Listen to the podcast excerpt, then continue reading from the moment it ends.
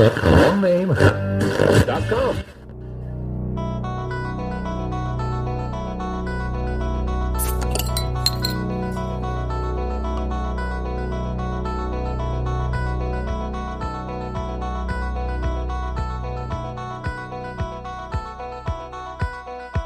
And now, the starting lineup for inside the 90041 division.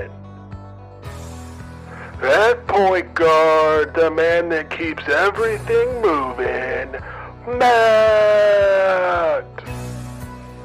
The man in the middle, he goes by Statman, Mark.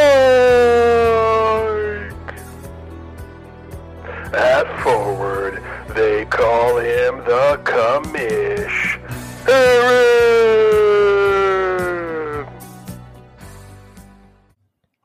Are back and it is playoff time. Week 15. What is up, everybody? God, it's good to be back. It's good to be back. The tension is high.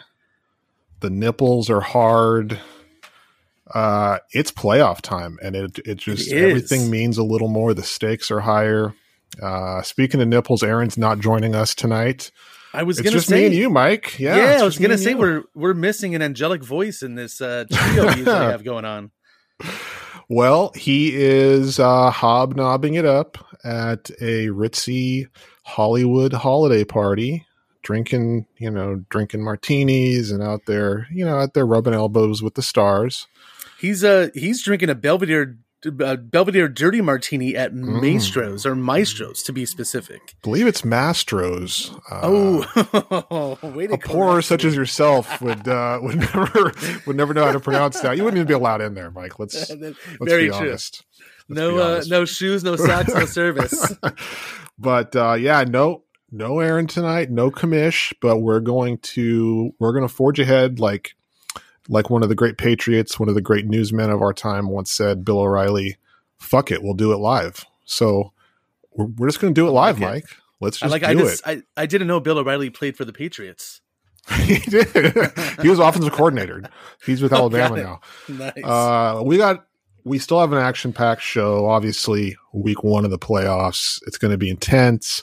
We have a brand new sponsor who we cannot wait to have you hear from. Mike Joe Jinja. Uh, what can you say? I mean, I didn't think we'd ever get this one. It's not much you can say. We've been looking for uh for this sponsor for for months now, and it finally came through. Thank goodness. Absolutely, absolutely. Can't wait to uh, have you all hear from Joe Jinja a little bit later. Uh, but before we get into that, uh, you mentioned Mike Aaron is uh, is over there.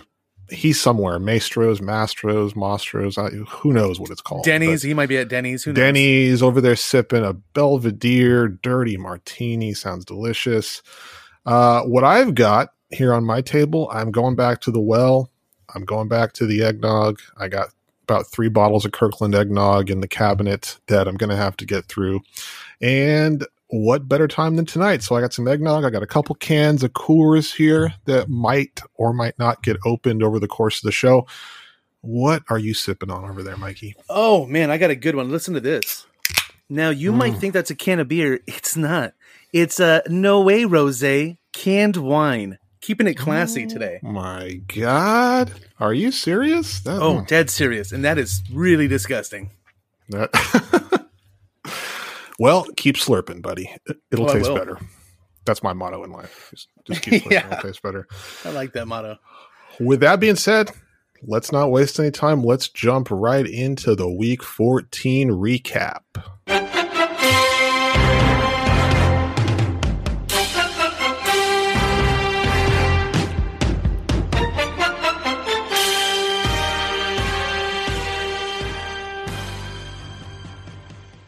La da da da.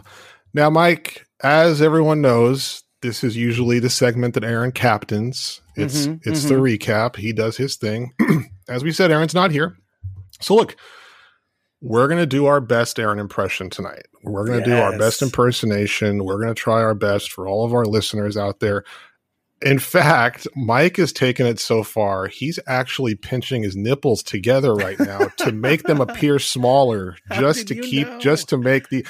And Mike, I know that you're trying to like get into the character of him, but you don't have to pinch him that hard. Uh, That's getting, that's kind of bordering on something strange going on there. It's actually really funny. After you said that, I actually went and pinched my nipples. I don't know why. I, as if people can see me. I don't know why I did that. I'm sure you do it at least 20 times throughout the day, but Yeah. Well, but yeah, we're you know we'll do our best here. We'll do our best. Mike's getting into character over there, but Mike, Noah's daddy, mm, the Beast, whatever whatever you call yourselves these days, I I think it's only fitting that that we start with your matchup, the Gastonfather Part Two, taking on the artist formerly known as Noah's daddy, the Beast. yes. Now, coming into the weekend, this was an important matchup for both teams with a playoff spot essentially hanging in the balance before they would know the outcome of RAM It Home's matchup. Now, we have to be honest here, it seemed like a little bit of an insurmountable feat for little Mikey to make the playoffs. I mean, his team was decimated with injuries. He had lost what five straight matchups, four straight matchups. Who's counting? But it was somewhere in that ballpark. I think it was five straight matchups. How the hell was he going to pull this off? Well, it reminded me quite a bit of the true story of Daniel Rudy Ruettiger, whose life was turned into an autobiographical sports film called Rudy, released in 1993 and directed by David Anspaugh, starring Sean Astin, Ned Beatty, and Charles S. Dutton. Now, all Rudy Ruettiger wanted to do his whole life was to grow up and play football for Notre Dame, despite all the physical and financial limitations that made that dream seem like an impossibility. Yes, there are many parallels that we can draw to our own little Rudy Rosenberg.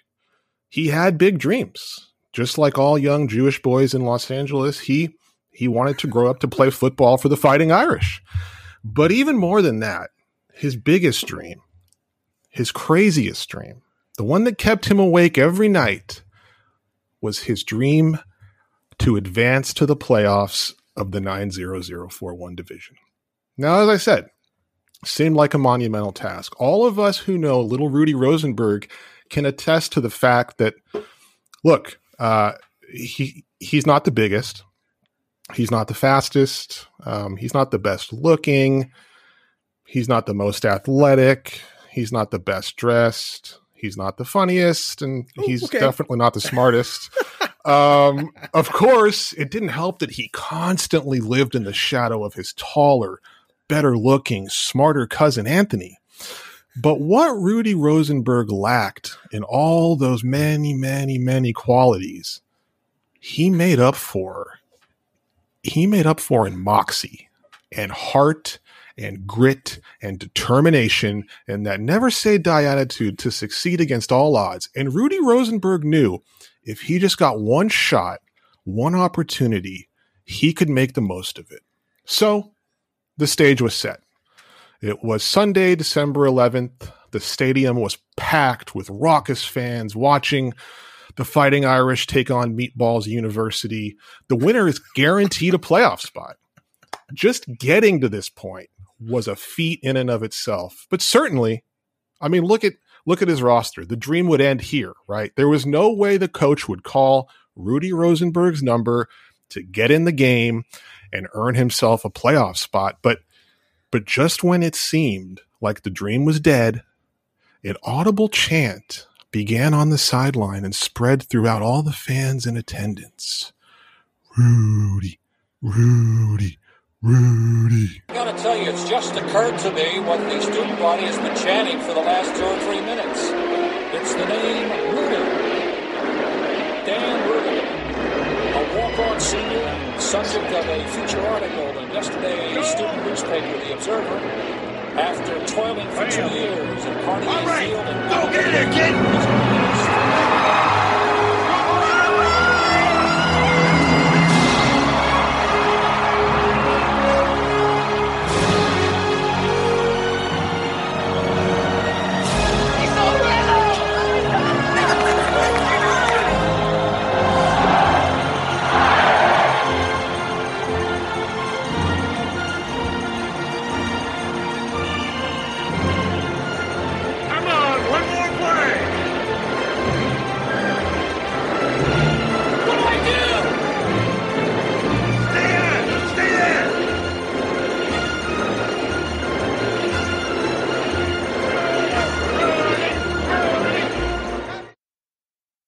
Ah, that scene always gets me fired up. So makes good. me ready to take the field. I love when the brother says, he's so little. but it's true. It's true. To the delight of the crowd, the coach finally called on little Rudy Rosenberg. And he strapped on his helmet and he ran onto the field. And despite all of his obvious limitations, physically, mentally, and sexually, he made the most of his opportunity, churning out 33 points from Evan Engram, 12 from Deebo Samuel, and 11 from Cameron Dicker. It wasn't much, which is the story of Rudy Rosenberg's life, but it was just enough to take down a paltry 69 point showing from Meatballs University and guarantee Rudy Rosenberg a spot in the playoffs. So take a bow, Rudy. Sure, tomorrow you'll wake up and you'll still be undersized and slightly overweight, but you know, there's a sign in the locker room. There's a sign in the locker room in South Bend that every Notre Dame player touches as they head onto the field. And it simply says, play like a champion today. For one shining moment, Rudy Rosenberg, you put that uniform on and you played like a champion. And we'll see you in the playoffs, buddy. Rudy, Rudy, Rudy. Rudy. Dude, that's so good. Oh man, so good. I'm impressed. You earned it. Um, You earned it. Well, I mean, what else can I say about this matchup? By the way, God, do I want to watch that movie again tonight, naked by Well, come myself? over. I Come mean, on we can do that too. Yeah. Um, yeah, really incredible job there, Matt. Uh, you really channeled Aaron, and that was very inspirational. And that that is how I felt. Um, and I am overweight and undersized, and all the things that you mentioned. Uh, so thank you for reminding me of that over and over again throughout that spiel. What Uh, makes the story so great. yeah, look, I'm just happy to be here, man. I didn't think I had a chance. You guys had Tony on last week talking a lot of shit. Uh, and I just kind of kept my shit talking to myself a little bit. And I just allowed my uh I allowed myself to prevail on the field and I did. I mean, I scored a a ton of fucking no, I didn't score a ton of fucking points. Mm-mm, I no. uh you know, had no injury. No, I did have a lot of injuries. Mm, He really his his team really screwed the pooch, and that's how I got in. But I'm happy to be here. So yeah, moving on. What do we have next, Matt? Well, next up was kind of the other key component to this one. Uh, the next matchup we have is going to be RAM It Home versus multiple scoregasms. Now, as we said, a lot was riding on this one. In many ways, it was the key matchup of the week. If RAM It Home lost, then the outcome of this one was going to render the Beast and the Gastonfather Part 2's matchup more or less useless because both teams would advance to the playoffs. Obviously you want to win to get in. You want to assure yourself of the correct seeding. but either way if RAM It Home were to lose you guys both make the playoffs. If he wins he's in. And would you believe that that is exactly what happened would you believe that officer scoregasms one of our finest police officers in the state of california sworn to serve and protect did just that protecting Mike and Tony's championship aspirations while taking reckless criminal Campos off the streets. Now, Mike, you may or may not know that all police interactions are actually public record. They can be they can be publicly accessed by people in the media, uh, which we are as a as a major podcast. And in fact, what I took the liberty of doing was putting in a put a, putting in a Freedom of Information Act request to obtain exclusive dash cam audio of just what went down when Officer Scoregasms stopped and took down that dastardly criminal Campos. And I'm going to play that for you right now. This is an exclusive to oh, Inside can't the wait. 90041 division.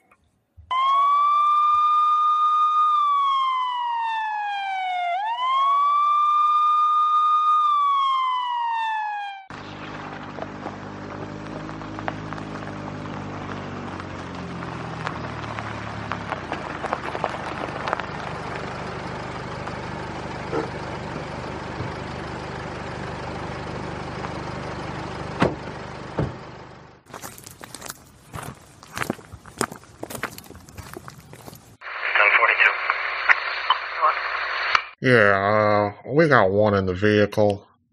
Adult male, slightly husky. wearing a Dodgers cap. I can't tell if he's white or Mexican, uh, but I'm seeing some possible Cholo affiliations. I'm 10 4. I'm going to ask him a few questions. License and registration, pal. Here you go, sir. I'm sorry. I didn't see any speed limit signs. Oh, is that so? Okay, all right. Christopher Campos. And who's your date there next to you? Oh, uh, that's my, uh, friend, Tua. Tua Tagovailoa. Friend. Uh huh. And uh, where are you boys heading tonight? Well, officer, we're actually on our way to the playoffs. The playoffs, huh? Driving like that? Was I swerving? I'm sorry, sir. It's the last week of the regular season, and we're just, uh, you know, understandably a little excited to get there. I bet. You boys been drinking tonight? No more than the usual. Officer, just had a couple beers. Couple beers, huh? Hmm. Look at this car. This this thing's a piece of shit. Is is this even street legal? Oh, I'm so sorry, sir. I, I, I know I need to get this into the shop. I mean, your damn front left headlight is out. Probably explains why you couldn't see the sign you just blew past that said 0.70. That's how many points your starting running back, Tony Jones Jr., scored this week. 0.70 points, you say? Oh, God. You're right. I didn't even see that. Yeah, and hey, what what's that sound? You you got someone else in the car? Oh, no, no, no way. Pop pop that trunk for me, punk.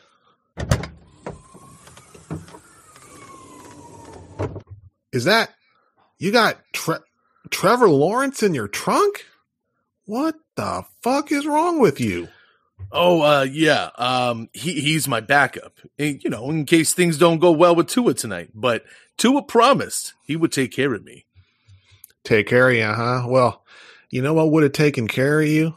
That pretty blonde you got tied up in the trunk over here, who scored 39.42 fantasy points and was QB1 on the week. What head were you thinking with when you made that decision? this is so embarrassing. Am I under arrest? Does this mean I'm not going to the playoffs? Well, you're not going to the playoffs, but it is your lucky day. Now, my shift ends here in about five minutes. Otherwise, I'd I'd have to book you on human trafficking charges. But for now, here's a fix it ticket, and why don't you go get that headlight taken care of, clean out that trunk, and next time you come into town, maybe we can let you in the playoffs. I understand. Thank you for letting me off so easy tonight, officer. I promise I won't make this mistake again. Wow, talk about scared straight. I Unbelievable. Mean, that's I felt like I was in the vehicle with him. Um, hopefully he won't make that mistake again. But kudos to Officer Scoregasms for keeping our streets safe, for pulling off a 131 to 84 victory, knocking RAM It Home out of the playoffs.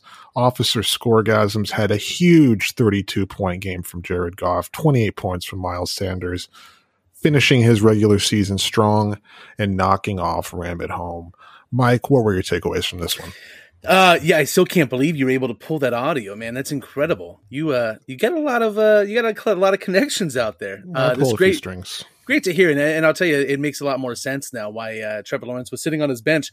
I was obviously paying a lot of a lot of attention to this matchup because I didn't think I had a chance uh, against Tony, but I also wasn't thinking that I was going to channel Rudy Ruettiger, but apparently I did. so uh, it started to look like I had a better shot getting into playoffs if uh, with RAM It Home's matchup against multiple scoregasms, and like you said, he had a lot of guys going off, uh, and also a lot of guys getting off, and mm. Ram at home just just couldn't do it, man. But let me tell you, speaking of getting off, uh, I wanted to, I wanted to, you know, use that as a segue to get into the next matchup. Okay. Uh, Zayn versus Ozzy, or should I say Zayn with Ozzy? Because mm-hmm. versus has such an aggressive tone to it. And as we all know, Zayn and Ozzy are anything but aggressive with each other. But just like any other microdosing, Burning Man loving liberal cuck with a love for with a love for good vibes, friendship is everything. And I imagine this is what Zayn and Ozzy were chanting going into this match matchup. And we're the three best friends that anybody could have. We're the three best friends that anyone could have. We're the three best friends that anyone can have. And we'll never, ever, ever, ever, ever leave each other. We're the best three friends that anybody could have. I mean, the three best friends that anybody could have. The friends, the three. God, we are the three best friends that anyone could have. What, what do you mean? There's only two people. What, who's the third person? Oh, I know who that third person is. No, you take Travis Kelce. No, no, no, no. You take Travis Kelce. No, no, no. You're my friend. You take Travis Kelce. Oh God, they are the bestest of friends that one could ever have. Oh, jeez, the Zayn and Ozzy matchup. I don't think there's anything else to say. But Matt, did you have a couple thoughts on this? That's great. No, uh, well, yeah, I, I just look. Uh, Socratic Seminar is on fire right now. He's he's got a strong roster, um, and he's his team is clicking. I mean, not much you could say about that. I do just want to say briefly, um, you know, in our in our uh, league text thread on Sunday, he mentioned uh, or he asked, I'm assuming a rhetorical question: How, how did Matt get a first round bye? and he's brought that up a couple times in the last couple weeks, unprovoked. I'm just here trying to enjoy my 10 win season me God, and my lovely crazy. wife are taking a little vacation for my bye week. Um, I'm going to be going to Cabo. Uh, just you know, trying to just enjoy life, and he keeps bringing it up. It's like enough already. just- so Just So- out of nowhere. I, I, yeah. So I, I, but he's got a good point. You know, why does Matt get the get the get the second seed? Why does he get the bye? Um, Ozzy's obviously got a strong team. Socratic Seminar's team is is stacked. So I, I have, and obviously it's contingent on the commissioner stretching the rules a bit, and he's not here to to answer to this. But I have a bit of an offer that I think is going to make everybody happy. It's going to be completely fair. Uh, I will I will take two of my victories and my first round bye, and I will trade it to Socratic Seminar for a third round pick. Does, does that sound fair? Oh, Shit. Actually, That way, he gets his well deserved first round bye, and I get my third round pick in the draft. I'm just throwing it out there. We'll let the love it. commissioner decide. We'll let the commissioner decide. But that's Will- all I got you- on this one. Will you will you take Allen Robinson? Absolutely, he is going to be actually. Well, I'm going to take him probably in the second round. But yeah, I mean, if Okay. if something happens and he's still there in the third, absolutely. Oh God. Well, listen, talking about uh getting your first round bye, we are going to talk a little bit about your matchup, Matt, Hmm. versus Eddie Royale with Cheese. And this matchup uh, had some important implications for Matt, at least. Despite being absolutely dead last in points in the entire league, this motherfucker was one win away from a first round bye. The odds were not in his favor this year. But you know what they say? It's better to be lucky than it is to be good. this reminds me of that wonderful flick released in 1994 titled It Could Happen to You, starring Nicolas Cage, Bridget Fonda, and Rosie Perez, written by Jane Anderson and directed by Andrew Bergman. Charlie Lang, played by Nick Cage, is a New York City cop who finds himself so broke he doesn't have the money to tip his waitress Yvonne, played by Bridget Fonda. So he offers her half the winnings of a lottery ticket whose numbers are being drawn that evening. Lo and behold, that ticket wins a whopping $4 million. Congratulations, Matt. I mean, Nick Cage. True to his word, he splits his winnings with Yvonne. Naturally, his, this infuriates Charlie Lang's wife, played by Rosie Perez, and she spends the rest of this flick scheming to take all of the money. Obviously, Matt is Charlie Lang in this scenario, and the rest of the league is poor Rosie Perez's character. We're all out to get you, Matt. But who is Bridget Fonda's character in this scenario? Hmm. Who benefits to the tune of half his winnings for simply looking hot in a skirt while serving shitty diner food? Matt, I'm wearing a skirt, but that's nothing new. It is Wednesday, right? but on the air right now, can you promise that if you win this year, can I be your sexy waitress you choose to split the winnings with? I will not split the winnings with you, but I will make you do the splits in front of me in that skirt. you got it, man. How about that? I like it. I like it. What, what do you uh, What do you have to say for yourself in this matchup that you cared a little bit about? I cared a little bit about. Yeah, I mean, uh, 118 points, probably the most I've scored all year. But uh, it's th- there's nothing, there's no black magic involved here. It's just it's just good hard work the American way. putting the best lineup out that I can every single week, chugging along, doing my best like any red blooded American out there would do, clocking in every day, punching in, just doing my best. And that's really all I can do. Um, but yeah, it feels good to get the bye, obviously. And as I look at you sitting there tweaking your nipples in that skirt, um, Mm-mm-mm. I'm starting to actually reconsider. I I, I may split the winnings with you. Let's we'll talk about it off the air. But, Okay, fair enough. but uh, but you know, talking about me and how I've won all these matchups and supposed you know black magic and secrets, all this stuff. It it actually brings us to our next matchup: Jean Claude Van Ram versus Truffle Shuff. now, and and it is Truffle Shuff, not Truffle Shuffle, by the way. Just just you know, I I've been Oh, got it. mispronouncing it this whole time. Now, Truffle Shuff had an outside shot at the number two seed with a win here, but they needed some help from me and Ozzy losing, which obviously we both have powerhouse teams. Neither one of us were going to lose. Jean Claude Van Ram, however, already had the number one seed locked up. Now, you know what's interesting, Mike? It hmm. was Jean Claude Van Ram himself who originally stated, and it was accurate, I may add, that I was dabbling in the dark arts, perhaps even sipping on the devil's semen to secure victory after victory. But, you know, after the last couple of weeks, I'm starting to wonder if Aaron was actually playing a little game of deflection. Interesting. Maybe he's the one that we should really be worried about. Kind of makes me think of the 22nd episode in the first season of The Twilight Zone titled The Monsters Are Due on Maple Street. This episode, written by Rod Serling, originally aired on March 5th, 1960, and stars Claude Atkins, Barry Atwater, Jack Weston, and Burt Metcalfe. Now, I realize some of you young whippersnappers out there might have no fucking idea what I'm talking about, but this is one of my favorite. This is one of my favorite television shows, and this episode centers on a beautiful suburban neighborhood called Maple Street. Oops, I mean 90041 Street. It's another quiet afternoon on 90041 Street when all of a sudden a shadow passes overhead and is accompanied by a loud crash and a flash of light. Residents all come out of their houses and soon discover that all power in the neighborhood is out. Lights won't turn on, cars and lawnmowers won't start, nothing works.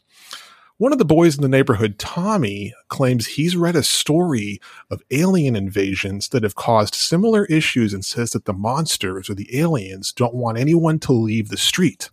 Tommy goes on to say that in the story, the aliens are living as a family that appears to be human, but they're actually aliens, and the power outage they cause is meant to isolate the neighborhood from the rest of the world while the aliens scout their prey. Now, as night falls, panic ensues. One resident named Charlie, I mean, Charon, is getting increasingly paranoid. Ch- Aaron begins pointing the finger at anyone and everyone. It's him. He's the alien. He's the one drinking devil's semen. He won a matchup by scoring 66 points, for God's sake. What kind of black magic is he dealing in? No, wait. It's it's this other guy, the one who got Travis Kelce for Allen Robinson. He's the one dealing in the dark arts. Chet Aaron was so frantic that he even shoots and kills one of the residents he suspects of being the alien. But then all of a sudden in the episode, the living room lamp inside of Ch Aaron's house turns on. Soon all the lights in his house turn back on. Why is Ch Aaron's house the only one in the neighborhood that has power? The residents of 90041 Street are starting to get suspicious. Look! Charlie? Charlie, the lights just went on in your house. Why did the lights go on in your house? What about it, Charlie? How come you're the only one with lights now? That's what I'd like to know. You were so quick to kill Charlie, and so quick to tell us who we had to look out for. Well, maybe you had to kill. Maybe Pete there was trying to tell us something. Maybe Pete learned something and came back to tell us who it was amongst us we had to look out for. No! No, it's nothing of the sort! I didn't know the lights on, I swear I didn't! Somebody's pulling a gag or something! A gag. A gag. Charlie, there's a man lying dead in the street and you killed him. Does that look like a gag to you?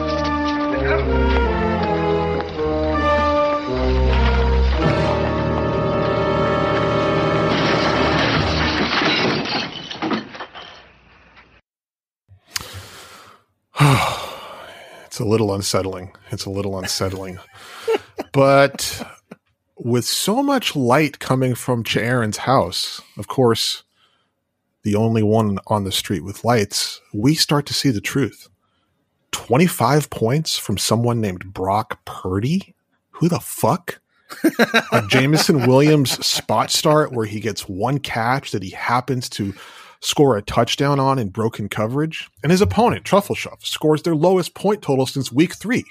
This on the heels of Jean Claude Van Ram clinching the number one seed last week with a with a victory over a Kelsey list melting smiley emoji, and finding a way to beat Noah's daddy two weeks ago despite 0.30 points from Travis Etienne. It was Sharon all along, wasn't it? just exactly what kind of witchcraft is he really engaged in down there in that backyard shed? Or should we call it the Twilight Shed? Wow. What are your thoughts on this, Mike? I mean, first and foremost, if you don't mind, can we actually just spend the rest of the podcast listening listening to your Twilight Zone collection?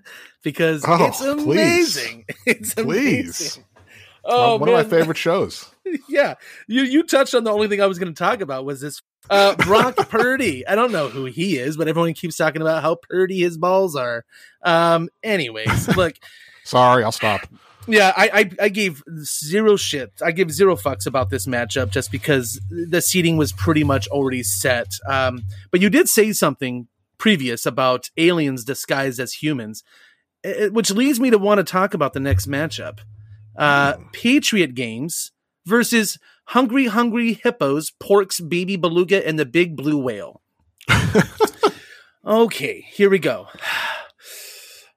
Ike started the likes of Joe Burrow, Jerry Jeudy, and Jerick McKinnon, scoring 21, 29, and 28 points. Strong performances for any manager. Ike apparently loves the letter J, perhaps because of his obsession with the Jewish people. On the flip side, Hamburger Papusa Bowls started Kyler Murray, who gets knocked out of the, of the game after scoring just 0.66 points. Kenyon Drake bringing 1.2 points. And to the top it all off, he starts Mike Boondock Saints. Speaking of Boondock Saints, Gerard Parkes, who played the bartender in this amazing flick released in 1999, starring Sean Patrick Flanery, Willem Dafoe, and Norman Reedus, would like to leave Danny with some parting words.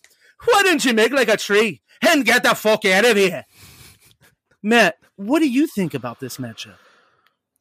I think that I'm just I'm just I'm just so impressed with Patriot games. I'm so impressed with Ike. Um, not just his arms, not just his muscles, um, but actually his, his, his fantasy football team too. You know, he's he mm. he had a fire sale. He he reloaded on draft picks and he traded away some talent. And it seemed like he was just, you know, the season was over. He was doing the right thing. He was kind of looking ahead to next year, but he like we keep talking about, he is just setting the lineup, fucking people shit up every week, ruining people's hopes and dreams. Uh, and I am proud of him and that team. He, I mean, he was a point away from the high score of the week. So kudos to him. And next time I see him, I'm going to treat him to, a, to an all he can eat 7 Eleven buffet. I hear he likes that sort of thing. I hear he loves 7 Eleven. So, uh, yeah, kudos to him. Huge, huge victory. And that does it for our week 14 recap. I think we did a pretty good job, Mike. I think, think we did okay. Yeah. Well, speaking of people who didn't do good jobs, let's get into the rotting carcass of the week. Then this was horrible. All the people started getting sick and throwing up all over each other. The rotting carcass of the week. Let's get it going. And even though he's he's uh, tossing back martinis over at Maestro Mastro Mastros right now, uh, uh, we did get a rotting carcass from Aaron Travis. He on our show document he wrote Travis Etienne kill me. I don't know if he's asking Travis Etienne to kill him or if he's just kind of saying that out into the universe. Uh, but easy to see why 3.20 points, uh, despite uh, but despite that, he was still able to obviously, as, as we talked about, get the 116.94 victory over Truffleshuff. Uh, Mike, who is your rotting carcass of the week? Oh man, my rotting carcass of the week might surprise you since he doesn't play football. Uh, but his name is Jackson Mahomes. You guys know him from TikTok. Uh, and what I wanted to talk about is I don't know if you guys saw this, but there's a, a little uh, a snippet here from Travis Kelce talking about uh, finally getting the chance to meet Russell Wilson this last Sunday. And I was uh I can't do this justice by not just saying it verbatim. I'm going to read what Travis Kelce says. Mm-hmm. I got a chance to meet Russ before the game. Nice enough guy, but there's an ever present stepdad who tries too hard cringe that permeates the air around him. He asked me if I thought people who watch Harry Potter were going to hell. When I laughed and told him I didn't know, he asked he asked me who my favorite Harry Potter character was. I replied, Hagrid, and he told me he'd be praying for me. He had a lot of nervous energy, like a theater kid recording a TikTok movie monologue. His voice kept shifting accents while we talked, like a computer that was trying to sync up with my voice. I don't know. Seemed like a dude who would hang out with Patrick's brother. Not that there's anything wrong with that.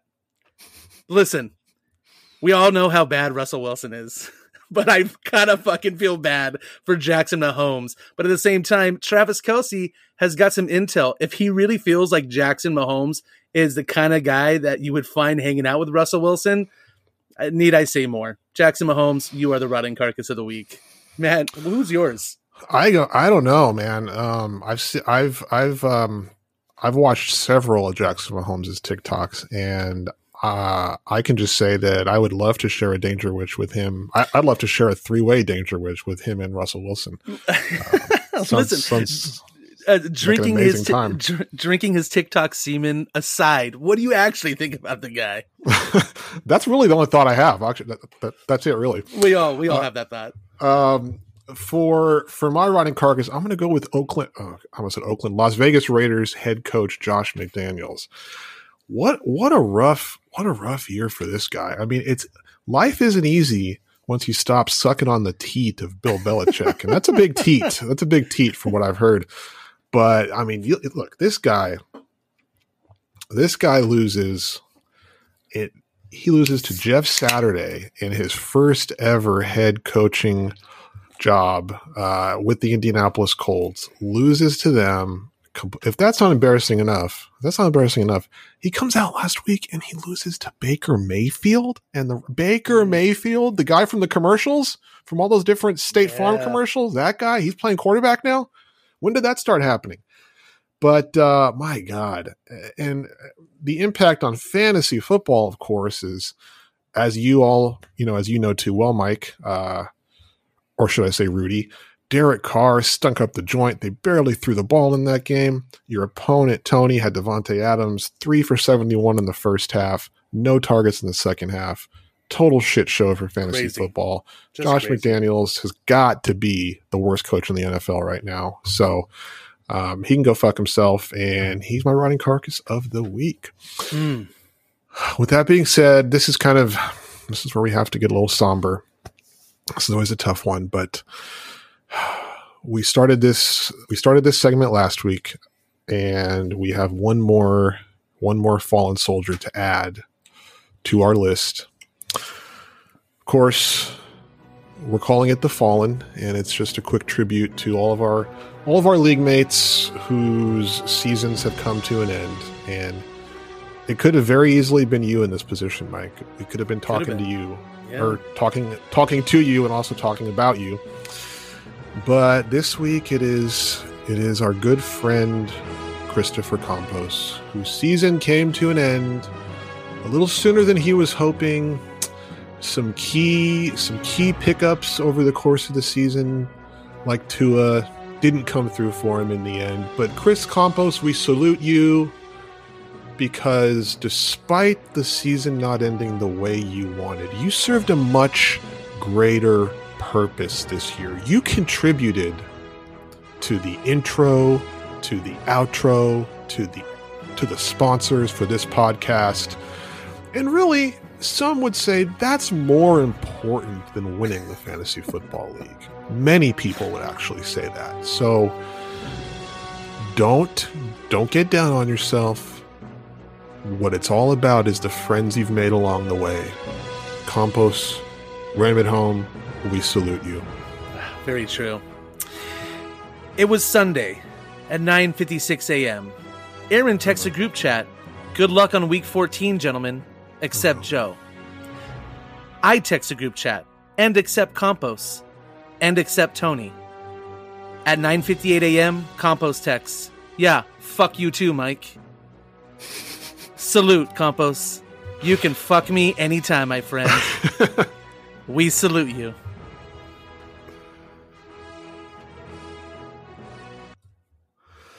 Oh, that's always a tough one. That's always It a tough one. That's always a tough one. Well, Glad, let's glad it's not me. let's let's let's let's let's kind of cheer up the vibe a little bit here. Let's let's get into the holiday, you know, the holiday mood. Let's get into our question of the week. Excuse me. I'd like to ask you a few questions. And we will get into a little bit of the seasonal, you know, seasonal vibes with our question of the week. And uh, look, I know we all love to put on Mariah Carey's Christmas album around this this time of year. Some of us listen to it year round. But Mike, the question is, which manager in the in the nine zero zero four one division would rather be at a Mariah Carey Christmas special rather than watching football? Who do you think? Um, guys, come on. I think the answer is pretty obvious. It's yours truly. It's me. I would rather go to a Mariah Carey Hanukkah Hanukkah special than watch football. With hits like Hero in 1993, I'll be there in 1994, and oh, and and always be my baby in 1995. That is one of my favorites. Carey has won five Grammy awards, 19 World Music Awards, 10 American Music Awards, 15 Billboard Music Awards, and eight Guinness World Records. Three of those records were awarded to none none other than her Hanukkah classic. All I want for Hanukkah is you. Highest charting holiday uh, sorry, highest charting holiday song on the US Hot 100 chart by a solo artist, most streamed track on Spotify in 24 hours for a female artist, and most weeks in the UK singles top 10 chart for a Hanukkah song. So I answer this question with a question of my own. Who wouldn't rather be at a Mariah Carey Hanukkah special?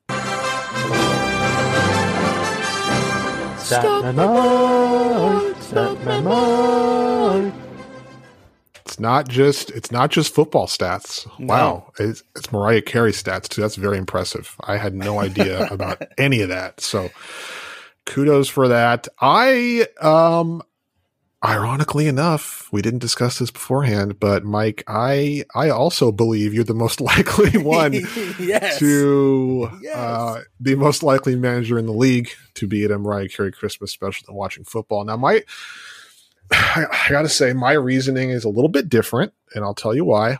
Um, I've noticed a let's call it a trend with you, Mike, or kind of Mhm. a pattern with you, and I'm going to kind of lay it out here. And it started several episodes ago when we, you know, we've been staring at this thing forever. We never saw who was on it, or we never realized who was on it. But it all started with your little avatar on the league page that had Beyonce's picture in it and your obsession with Beyonce became clear at that point. And then in our league group chat about a week or two ago, you kept going on and on about Meghan Markle.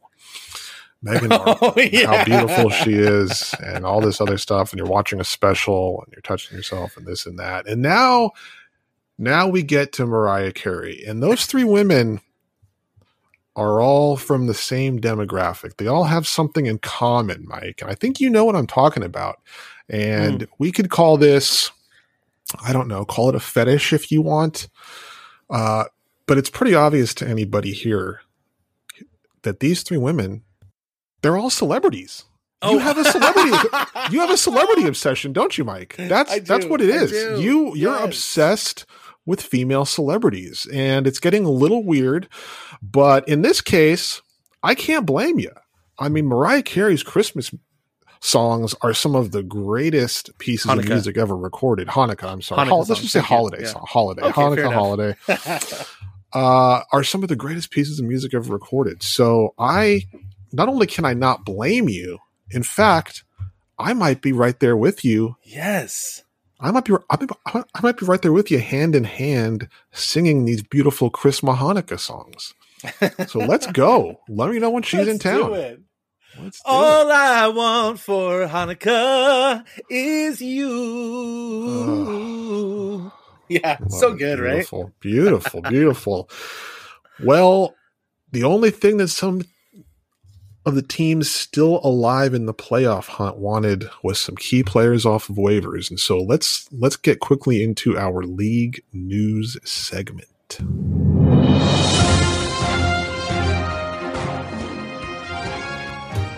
All right. Well, we got the league news. Not not a ton, not a ton to really discuss here, um, but a few key moves, and obviously a lot of the you know playoff teams making moves here. The Gastonfather part two uh, picks up Cole Kmet, drops Noah Fant, picks up Pierre Strong, drops Damien Harris, picks up Tyler Allgeier. Oh my God, Mike Tyler, you dropped Tyler Allgeier. Oh my God, The last one of the past. I'm huh? shook. I'm shook I know. Picks up Tyler Allgeier, drops Jonnu Smith. Uh, the Beast, you picked up Elijah Moore for six dollars, dropped Michael Carter to waivers. Jean Claude Van Ram drops his boy Brock Purdy, picks up Jeff Driskel, and picked up. Uh, he made a couple of uh, team defense pickups, the Chargers and the Jaguars. I picked up Rex Burkhead. Um, that's about it. Anything anything you want to comment on there? Anything stand out to you, Mike? Um, no, like I, I sound like a narcissist talking about this, but the the one that stands out to me is my own pickup with Elijah Moore. like I felt comfortable. I know I felt comfortable dropping Michael Carter. I definitely think he's obviously droppable at this point. But Elijah Moore has, with Mike White, has come on very, very strong, and I think uh, there's a strong possibility I may end up playing this week. I have not made a decision yet, but I think he's good for uh, six, one twelve, and one. Um, but we'll see. We'll see. Uh, the rest of it, look, I don't, I don't think there's anything like s- anything that like stands out. I am curious about uh, Aaron's pickup with uh, Driskel. I looked at that guy because obviously the, the attractiveness of being able to play him in a tight end position or quarterback position. Is he actually playing? I know he had a game this last week, but I, I know I don't know enough about the guy. It seemed like he's not necessarily set in a slot while he'll be throwing the ball much. He they did about 50-50 snaps uh last week in the game against the Cowboys. He took about 50% of the snaps. So I, he's not the starter, but it's possible he gets some he gets some run at quarterback. Um, Yeah. It's good insurance anyway. I I almost put a dollar bid on him and then I was looking for insurance for the Muth because Pat Freiermuth's got a little foot injury. So I was like, either him or, or you know, Taysom Hill maybe. I could probably get Hill for free, so I just didn't. You know, I didn't put a dollar in, but yeah, it's it's it's a good speculative ad anyway. See what they do this. You know, if he plays this week, then you know, see what you do. I mean, he's got Mark Andrews, so it's not like he needs to start Well, somebody else at tight end. But yeah, that's that's an interesting move. But that's what I was going to mention is if you know how worried are you about Mark Andrews? Not to elongate this uh this You- section, It's the first time you've ever elongated anything, so it's very true. But Mark, he's he's got to be worried about Mark Andrews. Like it, it was bad enough with Lamar Jackson, but Lamar Jackson out, and now Tyler Huntley may not even play. But even if Tyler Huntley does play, I I wonder if he's actually considering benching Mark Andrews. I don't think see how you do that, but he's he's been putting up uh, pretty putrid numbers lately. He has. He has been. Yeah. I don't uh I don't know. It's I I wouldn't have I don't think I would have the gumption to uh to uh sit Mark Andrews. I don't think I'd have the balls to do it just because I'd hate to have him on my bench when he goes off and I don't know. Even though he's been struggling, I feel like he could go off with any quarterback. I don't know if I don't think he's like dependent on Lamar, although it obviously helps to have Lamar. But yeah, it's an interesting idea. I mean, it's, Yeah. it's an interesting idea for an upside play. Um, yeah, that's that's uh that was my thinking behind Taysom Hill was just like let me get some insurance For sure. for for my tight end. He's got a high upside if I have to play him, and Treylon Burks is going to have a concussion for the rest of his life apparently. So no big loss there. Uh, but that yeah, so that should do it for the waivers. People are getting getting their getting their team situated for this week and beyond.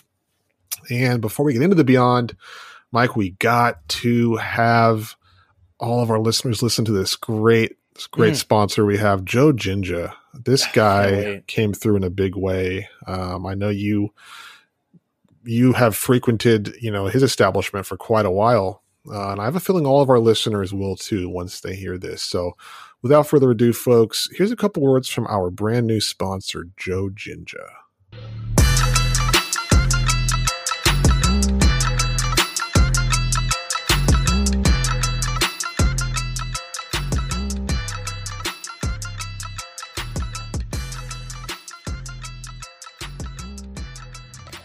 My name is Joe Jinja, but my friends call me Gupta, and I'm proud to be the sponsor of the 90041 podcast. My business, Cowboys and the Indian, combines the best of Hollywood and Bollywood. If you love God, guns, and gays, you wear assless chaps, you have a big hat with no cattle, you adorn a turban upon your head, and you have a dot square in the middle of your forehead, then I'm your guy.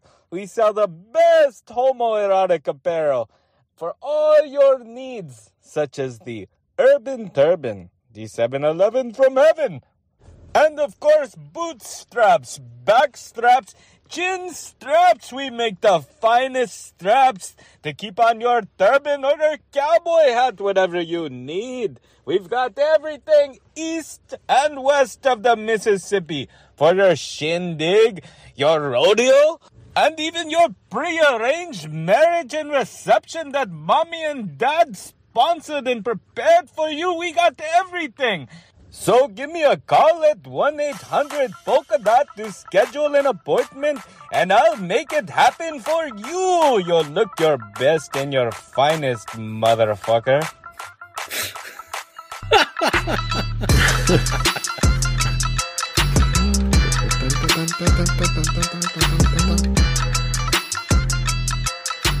Makes you want to dance, right? Wow, In a- I'm dancing right a- now. Yeah, in a 7 touching my nipples, touching my nipples and dancing. Wow, that he he came through with a big one there. I Yeah. got to tell you, amazing, absolutely amazing. Yeah, his Um, taquitos, by the way, his taquitos are out of this world, motherfucker. Are they? now, Mike, I, I just we should say I don't know what you want to share about it, but there is a little story behind Joe Jinja. I had no clue what it was. For any of our listeners who don't, I don't know if you want to just give us a little background on this great new Oh, yes. sponsor and how he came to us. Listen, we've been we've been uh, a, a, a customer of that 7-Eleven for years out on Colorado Boulevard in Eagle Rock. I believe the cross street is pretty close to Townsend. You can walk there from Aaron's parents' old house. And uh, you know, we'd get in some shenanigans, do some drinking at the York or do some drinking at the uh, uh, chalet is what it used to be called. And we would head up and grab some bites and we would probably give him a hard time here and there, but obviously we we made amends because he really came through with this sponsorship and I'm as surprised as anybody. But if you're out there, Joe Jinja, uh, we love you, man, and we miss you. Hope you're uh, Mm. hope you're still alive. I love seeing. I love seeing the men's made. It must have been those reach arounds that you gave him behind the counter after everybody left. you know, they always send me to go do it. well, well, uh, toss the taquitos away because it's time to get serious. It's time to discuss our first round playoff matchups. Doc! Uh, I have to tell you about the future! I have to tell you about the future! All right, let's do it. We got two first round playoff matchups. Of course, Pitts Creek and Jean Claude Van Ram are enjoying their bye week. oh God. Let's just jump into it. First one, we're going to start with the Beast taking on Truffle Shuff. The winner of this one goes on to face Jean Claude Van Ram in the semifinals. Yahoo is currently favoring Truffle Shuff 120 to 105. Obviously, uh, there's still, you know, we're still waiting on some injury news, still waiting on some lineup tweaks uh, that are going to obviously, you know, change a lot here. Uh, I do see that you have Derek Carr in your starting lineup still, which concerns me. I'm not going to lie to you. But you know, obviously lots on your plate to deal with over the next couple, well, next couple hours, really, next 24 hours. Ken Walker, do you start him? Do you not? T. Higgins, is he playing? Is he not? And on the other side, Truffle Shove has, you know, some of those same issues coming up. They've got Stefon Diggs playing in a potential snowstorm against the Dolphins, but Truffle Shuffle also has a couple key matchups that are really, really juicy. The, that Kansas City at Houston uh, looks really, really nice. Uh, the Cowboys playing Jacksonville should be able to have a big offensive game. He has Tony Pollard and Michael Gallup. Um, I'm not going to give my prediction yet. I want to hear what you have to say about your first round playoff matchup, Mr. Um, Beast. yeah, look, I think one, I, my name's going to change uh, because Okay. that's proven. I'm a, a little superstitious, and that's proven to be somewhat of a luck charm for myself. I Is it going to be Shuffle Truff? Oh, you, I just don't know. It could be One Eyed Willie. Who knows, man?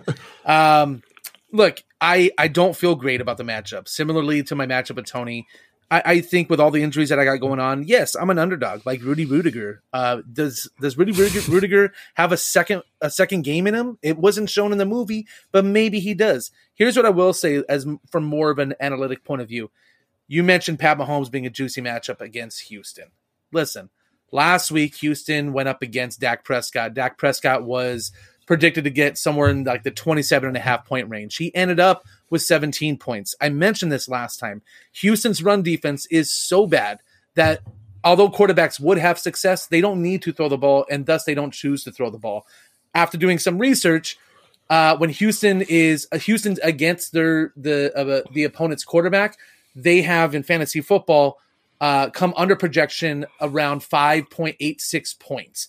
I can live with that. If you drop that from you take away six points, now it's one fourteen to one hundred five. That's a little bit easier to overcome, but I don't think Pat Mahomes has as big of a game as people might think. Stefon Diggs, 18 points against Miami, possibly in the snow. Get the fuck out of here. I think his matchups are a little bit more difficult than one might think. I'm most worried about Tony Pollard, I'll be honest. He's the one that I'm most worried about. On my side, am I going to play Derek Carr? Am I going to try to find somebody else to play? Uh, I don't know. Is my mom going to suit up and play football? Because I'd rather play her. Uh, yeah. Who knows, man? And Wouldn't we all? what yeah uh maybe kenneth walker has a big game i don't know man I, I, i'm up against it i got a big hill to climb i'm hoping to get there i don't i wouldn't put money on myself but at the same time nobody would have put money on rudy so matt what's your prediction let me guess you're taking truffle shuff oh. Little Rudy Rosenberg. Well, I, I, I mean, I, I, I know you don't want to tip your hand yet. I, I'm curious to see, you know, obviously what you do at quarterback if you stay, if you stay the course, uh, or if you make a move. I'm curious to see, you know, what you do with Ken Walker. Um, so yeah, I mean, there's a lot up in the air still. Um, you know, and, and obviously what the status is uh, of T. Higgins. He was limited in practice Yeah. Wednesday, so we'll see. So we'll see. Um, all that being said, all that being said, I, I got to give I got to give the edge. I'm sorry, I, I got to give it. the edge to Truffle Shuff. It's just it's just there's there's too much there's too many unknowns.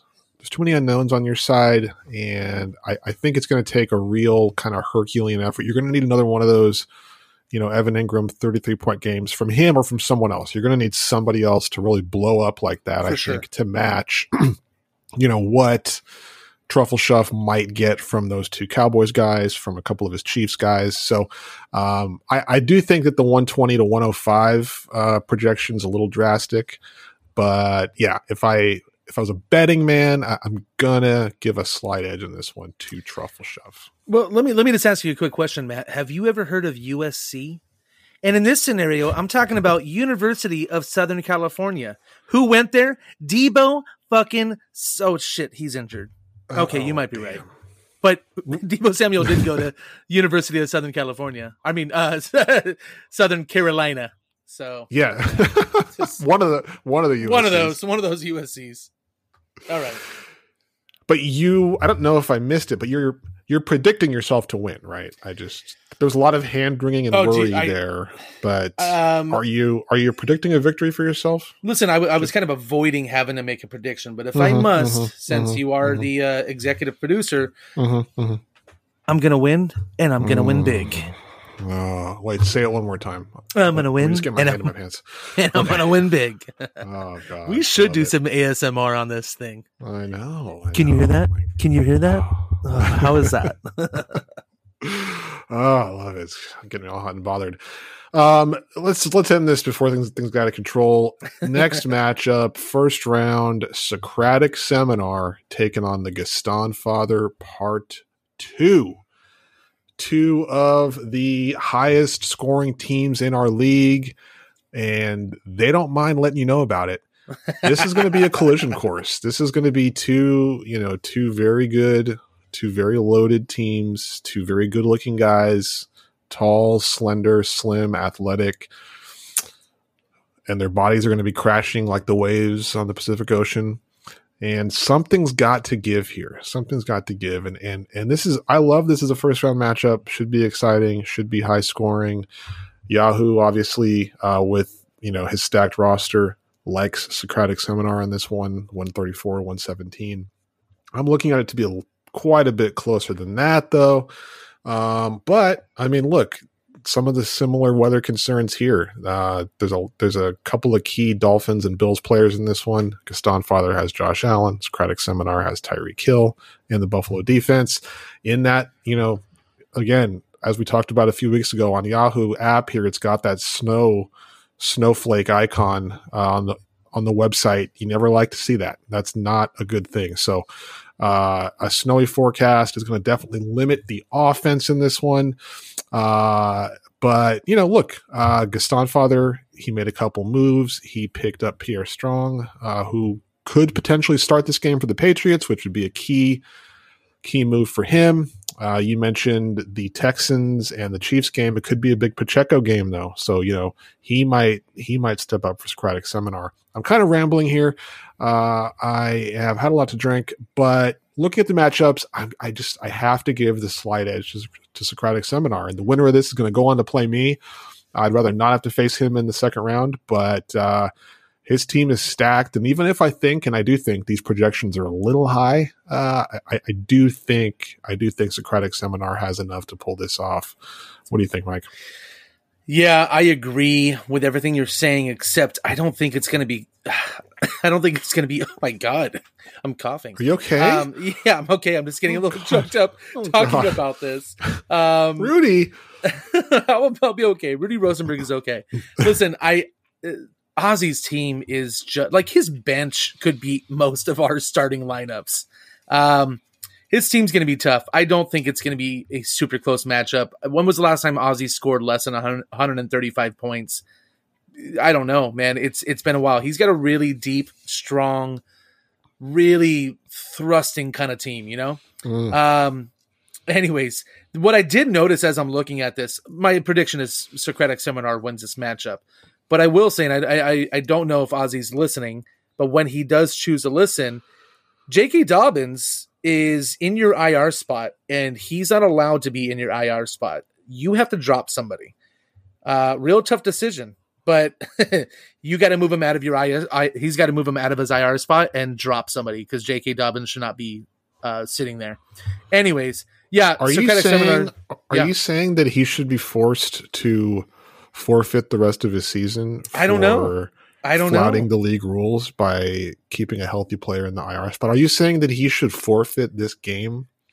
and that he should allow the Gastonfather Part Two to advance. It I'm not- sounds to I'm me not- like that's what you're saying. I think he should be given an opportunity to to drop young way. Well, he's had over a week, Mike. I mean, Yeah. the guy played last Sunday. True, very very true, and he played fucking well. Did you see him? My goodness. Mm-hmm. Uh, yeah, Ozzy's probably gonna win, but look, I hope it's close, just so that it's a fun matchup to watch. The last thing you want is to be sitting there in Cabo with your wife because you are not playing, and you Mhm. check in and you're like, oh shit, it's a blowout at 10:30 a.m. You don't want that. You want to have some kind of uh, Sipping yeah, on a you want to have. sipping on a, sipping on a margarita. Ah, it's yeah. gonna be nice. Yeah, yeah. Well, you know, I think I think the Gastonfather needs one of those like he needs one of those Aaron Jones games. He needs one of those twenty five to thirty point games from Aaron Jones that he's known to have from time to time. He needs He- one he of can- those. He can get it from Davante Adams too.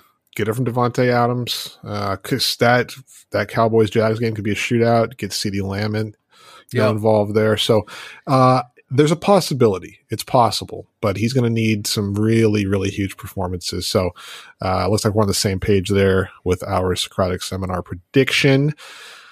And with that said, this is the end of the episode. We have made our playoff predictions for the first week. Uh, we got to just wish everybody who's participating good luck. And for those of us on a bye, uh, just going to enjoy our vacation, sip on our margaritas, um, you know, put our thongs on and Oh, jump in the water and, you know, frolic around a little bit. Sounds nice. All right. Well, we will be back next week with our, uh, I think it's going to be our special Christmas episode.